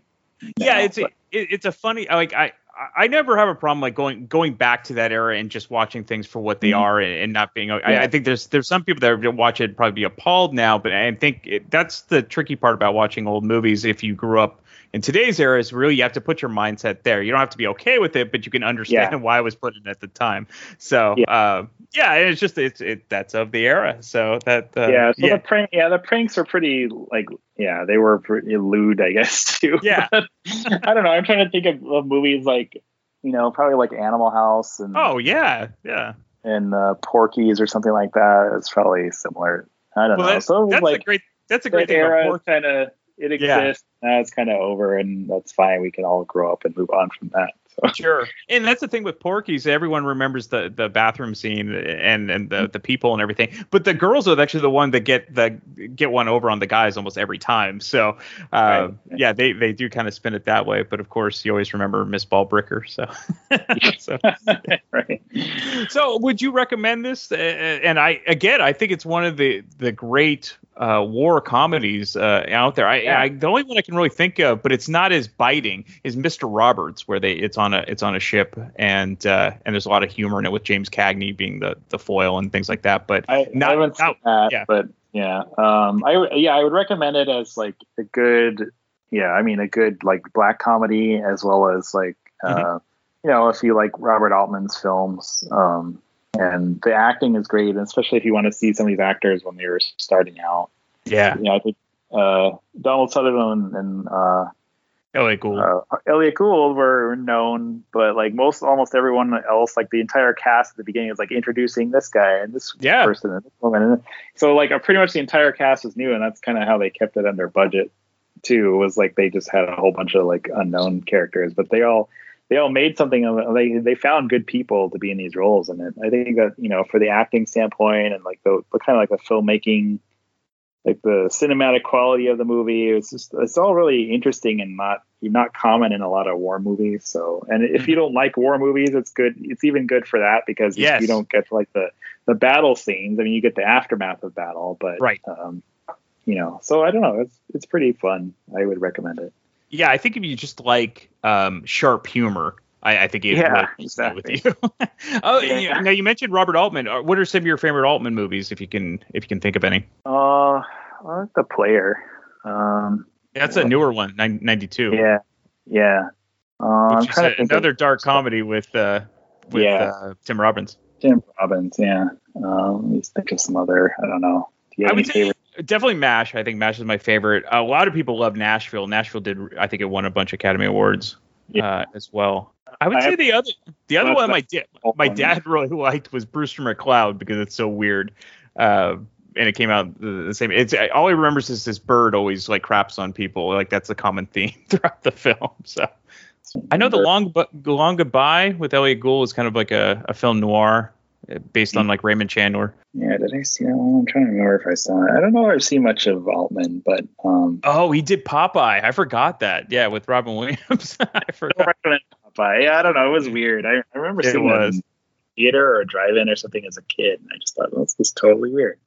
Gosford Oh, Park. Yeah, so that was gonna say. Yeah. Companion was also that was interesting. Although that's that's weird now that uh, what happened with uh, Yeah. Gary Keeler, but um, yeah, Gosford Park was really good. Definitely not a typical Altman movie.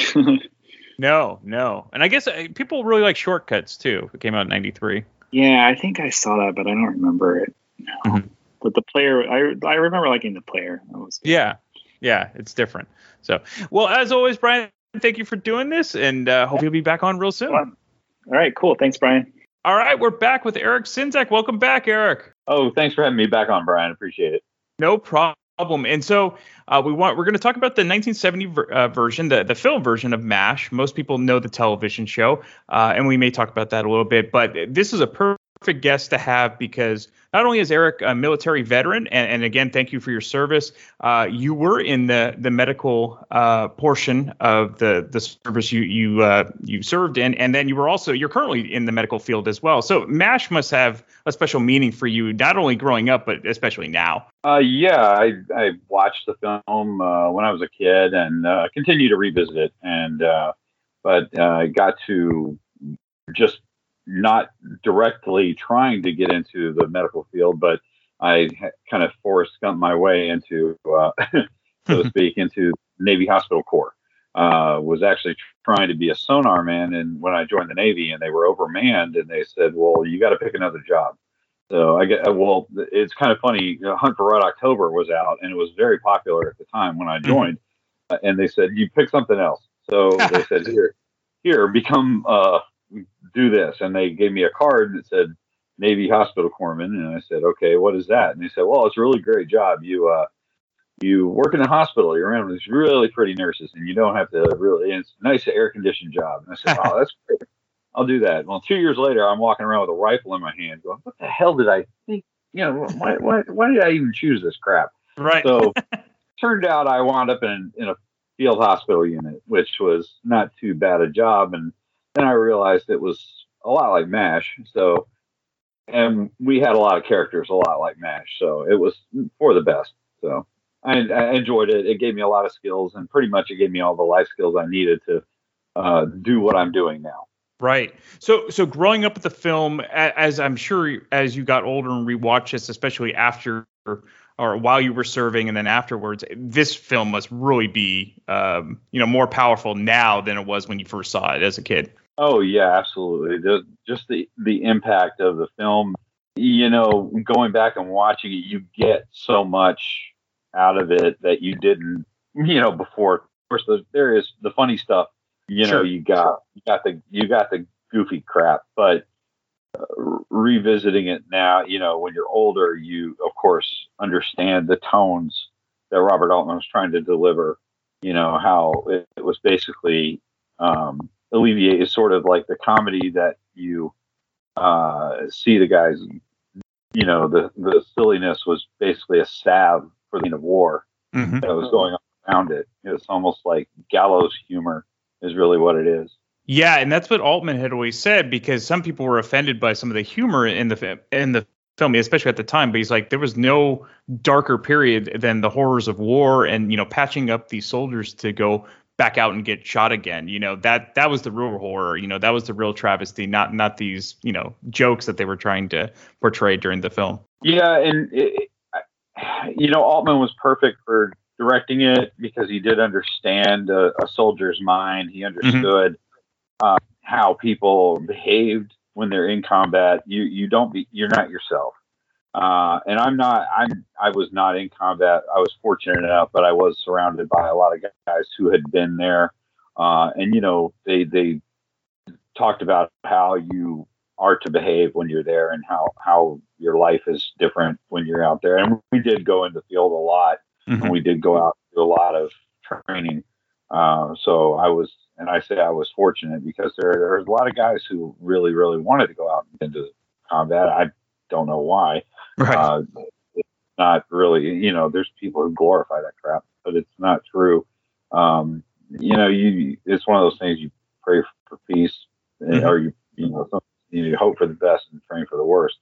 Right. Uh, but you know that's kind of how we were. Uh, we don't want to see people hurt. That's no. That's the God truth. When you're when you work in a field hospital, you you you train for the worst, and we did. We we don't ever want it to have to get into it. I I actually got worked up on two different uh, you know floats, which were about to go to the Middle East, but it was right after Desert Storm, and everybody was coming back, so they mm. canceled mm. them because it was over with. The ground war was over with fairly quickly.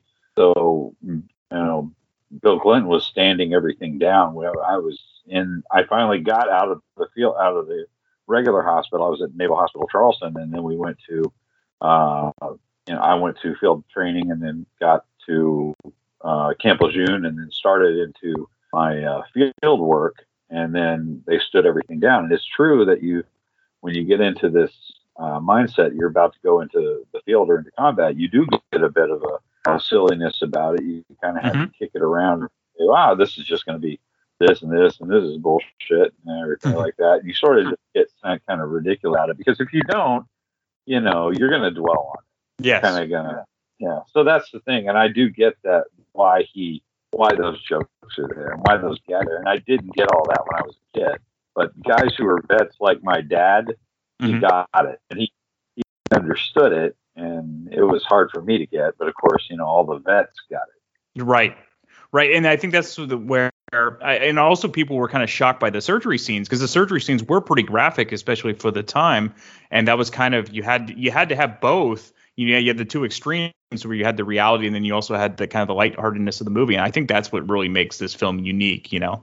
The the surgery scenes are absolutely wonderful in these in this film. I think they're they're so good and you know, for the time that it was made and the budget that it was made with because uh, Mash was not a big blockbuster film. It didn't get, you know, an incredible budget to do a lot of special effects or anything like that. So, but but the way that they filmed it uh, was really great. It's filmed as if you are standing to the back of where the OR theater is, and you're looking at them doing it from a, a bit of a distance. It's it's almost very respectful to the art of surgery, and I like that. Uh, it's not graphic, but mm-hmm. it's at the same time it's graphic enough that the uh, that you know this is serious stuff. This is really intense work that these guys are doing. You know, nowadays I think they put a little too much emphasis on graphicness during surgeries right. that are in film. You know, and I think this the way that they did it was very. You know, you you pay more attention almost to the reactions, even though they're masked, to, uh, to the surgeons and to the nurses. Yeah, the blood's there. Yeah, the pressure you know that they experience is that's going on, but you you see the the intensity of of what the actors deliver during the scene. And I think that was really what he was trying to convey. And I like that a lot about how they did that. Absolutely. So we'll get in. We'll, get into the film, and this really, this cast is amazing. We, With Donald Sutherland, Elliott Gould, Tom Skerritt, Sally Kellerman, Robert Duvall. I mean, the list goes on and on. Of the, um, of this of the medical unit, who who's your favorite character? is that too tough to to pick for you? Well, they're all great, and you know they they had some great, but I actually, honestly, um, I uh, I think Trapper is my uh-huh. favorite. I honestly like Elliott Gould's performance. I think because yeah. Trapper had the ability to put people in their place, and especially right. when he did that. Frank, I loved it when he when he punched Frank out. Mm-hmm. Um, you know, I I because he basically, uh, you know, when Trapper came along, it was sort of it sort of righted the ship. You know, he's yes. a chest cutter. He, he did everything that he, you know, he's he's pretty much he he set everything in motion. He set everything to the to the to the way it's supposed to be. Uh, and and Frank would, you know, Duvall is such a great actor that oh, he, oh yeah, yeah, he just sort of just pushes he pushes the buttons around there so much. But when Elliott Gould and, and Duvall are on screen together and the way that their chemistry is on screen together, it was so wonderful because it's oil and water. It's so perfect to watch. So they're, they're, it's just a great combination. And I, I loved watching uh, Elliott Gould play Trapper. And I think it's just a good good character characterization. What are some of your favorite scenes? I, I would have to think that there's some of the more memorable ones, but maybe there's st- stuff that maybe that aren't as memorable. So what are some of your what are your favorite scenes? Uh, I liked it when uh, Donald Sutherland took Ho-Jon down, and uh, when he was, you know, that's the one thing I, I want to, you know, he was just trying to get him into the city. And, uh, I, I don't remember what he was trying to do, but he had him down there. I guess he was trying to get him, uh,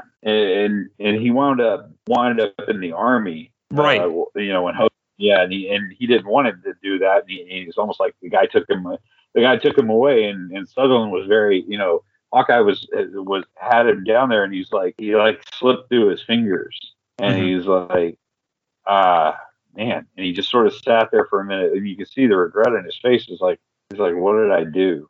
You Right. know, he's like like oh crap, I just let this guy, I just let him, you know.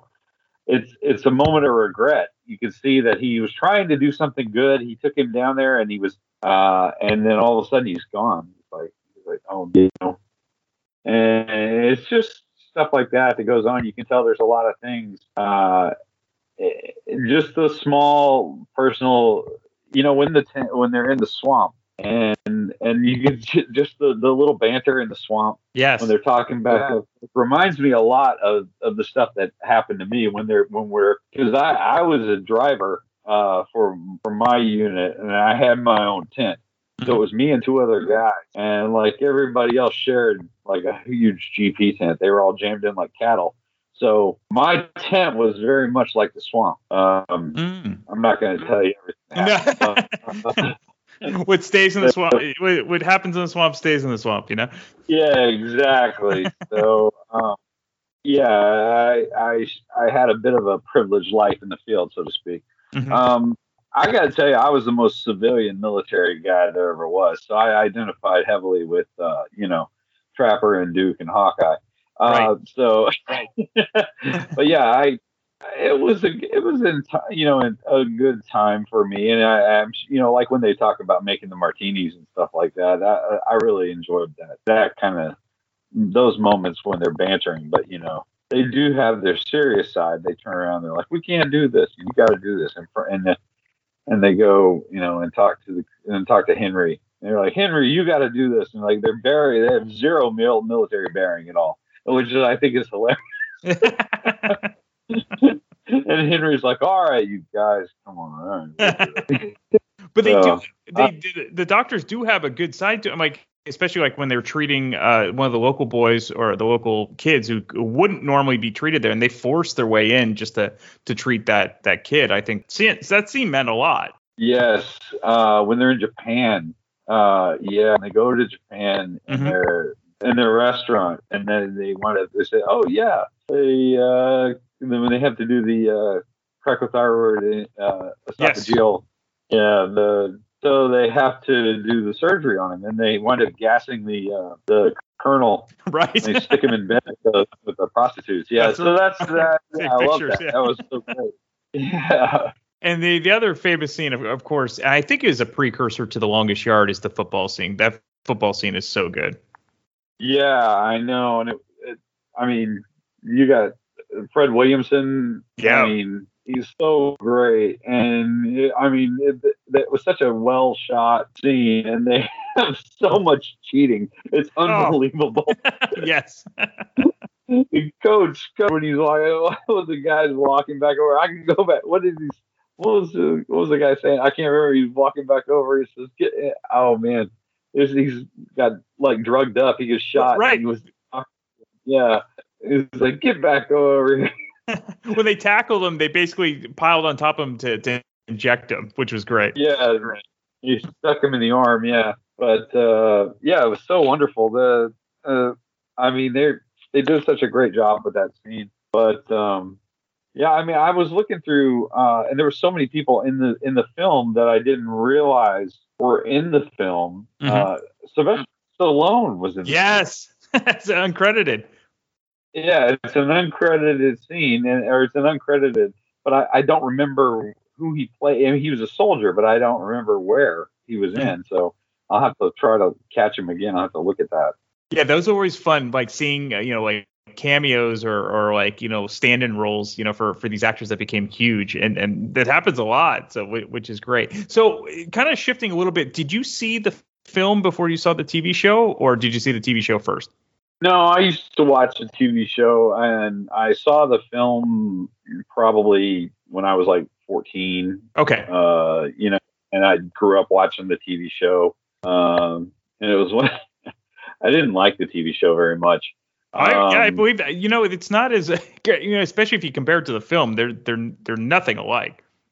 Yeah, and it was one of those things I found the TV show kind of pedestrian, kind of Yeah. stupid. Uh, just I don't know. It would it was one of those things where it's like it would come on in the evenings, and that was usually the cue for me and my brother to leave the room. So we'd get up and leave. So I don't know. The rest of the family would watch. My my grandmother and my dad would mom would watch it, but even my dad, I don't think really liked the TV show very much. Interesting. Uh, yeah, I don't know. Maybe he did. I don't, I don't remember. But uh, we didn't really care for it. Me and my brother did. But uh, nowadays, I kind of watch it every now and then. I can only handle about maybe two episodes, and that's about it. Right. So you appreciate it more now than than when you were a kid. Yeah, a little bit. Just mostly for nostalgia. I'll watch it for nostalgia, but I think the laugh track gets me a little pissed. yeah. Yeah. It's not Three's Company. I mean, come on. No, not really. well, this has been great. Thank you so much for doing this. I your insight is terrific, and because you actually lived it, so I, I really think people should see this film. I, I think it's so superior to the to the television show, like like I think you believe as well, and it, it's really a, a film that's just as relevant today as it ever was.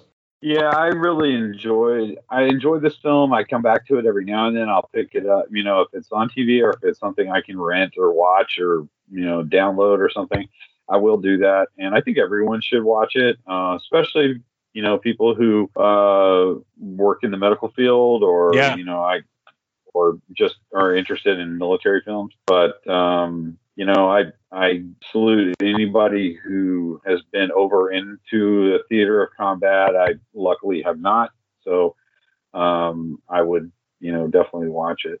Absolutely, absolutely, and it's and frankly, it's a fun film too. You forget about there's so, just iconic scenes in this, and uh, whether it be with Hot Yeah. Lips or or uh, you know, there's so many. The Yeah. shower wall being pulled up. Yeah, the prank. Oh my Yep. god, the big prank. Yeah. Uh, yeah, that was one that uh, I definitely remember.